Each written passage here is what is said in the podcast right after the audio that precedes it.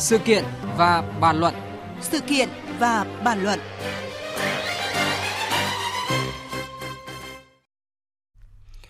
Thưa quý vị và các bạn, quy định không quay phim, chụp ảnh, ghi âm khi chưa có sự đồng ý của người tiếp công dân vừa được Chủ tịch Ủy ban nhân dân thành phố Hà Nội ký ban hành đang thu hút sự chú ý của dư luận và tạo ra những quan điểm trái chiều với nhiều câu hỏi. Vì sao lãnh đạo thành phố Hà Nội phải ban hành quy định này?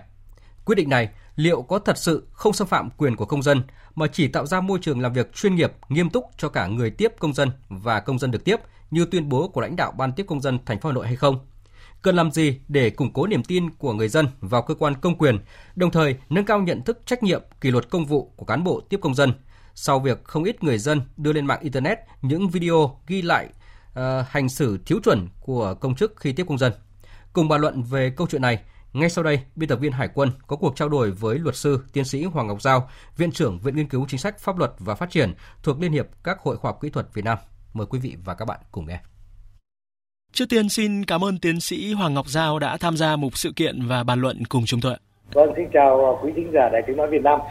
Thưa ông, Trước Hà Nội thì nhiều địa phương ban ngành và trụ sở tiếp công dân trung ương cũng đã có quy định không quay phim chụp ảnh ghi âm khi mà chưa có sự đồng ý của người tiếp công dân. Thế nhưng mà ngay khi Hà Nội ban hành quy định này, lập tức nổ ra những tranh luận. Theo ông Nguyễn Hồng Điệp, trưởng ban tiếp công dân trung ương thì quy định như thế nhằm đảm bảo sự tôn nghiêm của cơ quan công quyền chứ không phải là công dân đến đó muốn làm gì thì làm ạ. À, trong khi đó thì đại biểu Quốc hội ờ, Bùi Văn Xuyền, ủy viên thường trực Ủy ban pháp luật của Quốc hội thì cho rằng quy định này của Ủy ban nhân dân thành phố Hà Nội không phù hợp. Tiến sĩ Lê Hồng Sơn, nguyên cục trưởng cục kiểm tra văn bản quy phạm pháp luật của Bộ Tư pháp cũng đánh giá là quy định như vậy là gây phản cảm về mặt xã hội và ngược với tinh thần của luật tiếp công dân và luật ban hành văn bản. Còn quan điểm của ông thì sao ạ? Vâng, chúng ta có thể khẳng định là người dân có quyền tham gia vào cái công tác quản lý nhà nước cũng như là giám sát cơ quan nhà nước.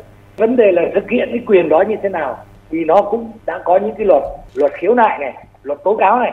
Nhưng trên thực tế cái luật khiếu nại tố cáo rất khó, rất phức tạp. Mà nhiều khi cái sự việc nó xảy ra không lớn đến mức thiệt hại tới cái mức mà để cho người dân phải theo đuổi cái luật đó. Nó rất tốn kém mất thời gian. Thế thì ở đây chúng ta phải nhìn nhận, nếu xem dưới góc độ pháp luật thì cái quyền của người dân là được giám sát.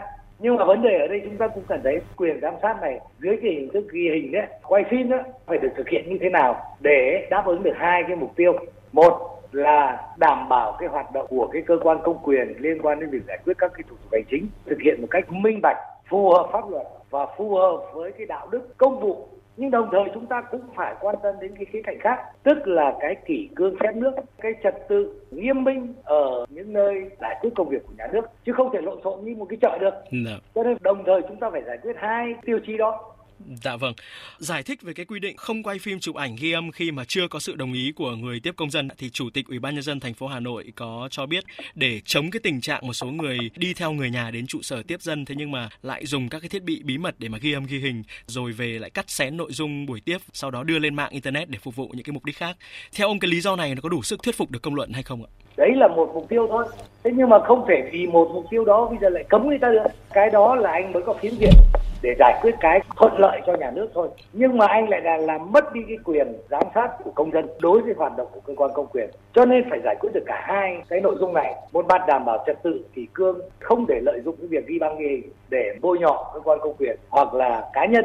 Nếu như mà những hành vi đó không phải là hành vi sai trái hoặc là không đúng chuẩn mực thì cũng không đến cái mức độ cắt dán hình ảnh và có những cái bình luận kiếm nhã miệt thị. Nhưng mặt khác ấy, cũng không thể cấm người dân giám sát bằng hình thức ghi băng hình được bởi vì chính hình thức giám sát đó đấy thì bản thân công chức khi thực hiện công vụ ý thức là anh phải làm cho đúng. Dạ. và đã có ý kiến cho rằng nếu anh làm đúng anh làm chuẩn và thể hiện rõ là anh hoàn toàn trong sáng minh bạch thì việc gì anh phải sợ người ta quay phim ghi cho nên là ở đây phải giải quyết cả hai Dạ vâng, và cũng có cái ý kiến so sánh là việc Hà Nội quy định công dân muốn ghi hình ghi âm thì phải có sự đồng ý của cán bộ tiếp công dân cũng tương tự như là cái trường hợp cảnh sát giao thông trước đây đã cấm quay phim chụp ảnh chiến sĩ khi đang làm nhiệm vụ từng gây ồn ào dư luận và sau đó quyết định này đã bị thu hồi ạ.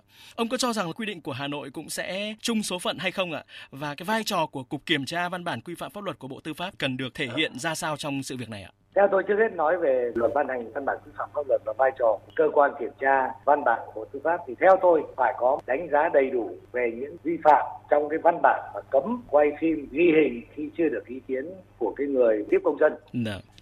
Quan điểm của tôi là nên thu hồi văn bản này về mặt pháp luật rõ ràng nó không phù hợp việc mà anh cấm ghi băng ghi hình đã xâm phạm vào cái quyền giám sát của người dân Dạ. cho nên văn bản này phiến diện không khác gì cái văn bản bên ngành cảnh sát giao thông đã từng ban hành cấm người dân quay phim ghi hình. Dạ. thì theo tôi phải thu hồi. Nhưng mà tuy nhiên vấn đề có lẽ không nên dừng lại ở đây Dạ. mà cần phải nghiên cứu có một cái văn bản giải quyết được thêm cả cái nội dung. Cái việc ghi băng ghi hình đấy nó được phép nhưng nó phải theo những cái chuẩn mực nào.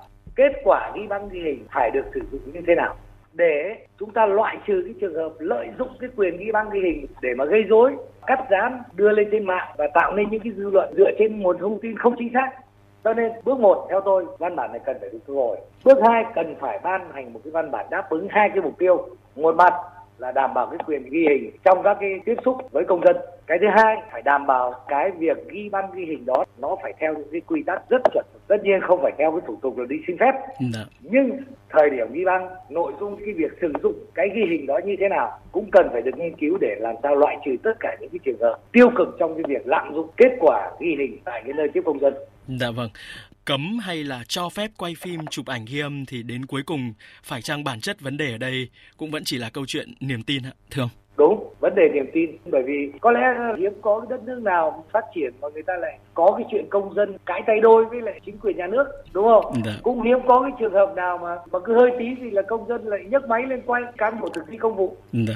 ở nước ta đây nó là một cái biểu hiện là niềm tin người dân không có Dạ vâng ạ. Vậy à, theo ông thì đâu là những cái việc cần làm ngay để có thể củng cố niềm tin của người dân vào cơ quan công quyền, đồng thời là nâng cao ý thức trách nhiệm, kỷ luật công vụ của cán bộ tiếp dân, dù là được phép hay là không được phép quay phim chụp ảnh ghi âm người tiếp công dân ạ? cái niềm tin này muốn được phục hồi thì cái người phục hồi niềm tin không phải là người dân mà phải là những người có quyền lực Dạ. anh phải thực thi công vụ một cách chuẩn đạo đức nghề nghiệp đạo đức công vụ của anh phải đàng hoàng minh bạch và không có nhận hối lộ thế thì cái việc này là rõ ràng là chính phủ phải làm tôi nghĩ rằng trong cái thời đại công nghệ thông tin hiện nay thủ tướng đang kêu gọi xây dựng chính phủ kiến tạo và nền kinh tế 4.0 ấy, thì người ta đã rút ra được một cái kết luận là ở chỗ nào các cái thủ tục hành chính mà lúc trước là ta nộp giấy tờ vào một cửa nhưng rồi sau lại sinh ra cái tiêu cực là một cửa nhưng mà nhiều khóa Dạ.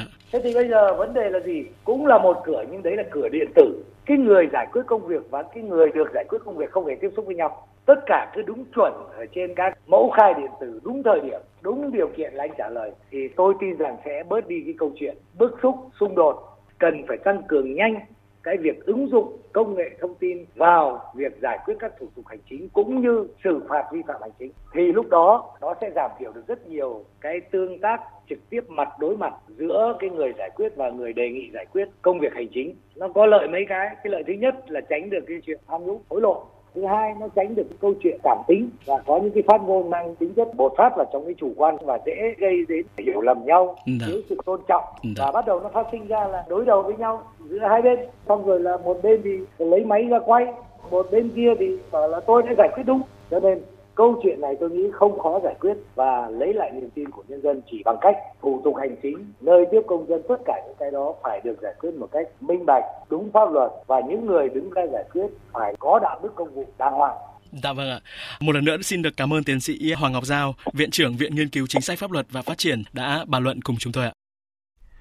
Thưa quý vị, thưa các bạn, trước những ý kiến trái chiều của dư luận về quy định của Ủy ban nhân dân thành phố Hà Nội về việc không được quay phim chụp ảnh ghi âm khi chưa có sự đồng ý của người tiếp công dân, ông Đồng Ngọc Ba, cục trưởng Cục Kiểm tra văn bản quy phạm pháp luật Bộ Tư pháp cho biết đã cử cán bộ kiểm tra và sẽ có ý kiến trong thời gian sớm nhất. Dư luận đang nóng lòng chờ đợi kết quả cuối cùng.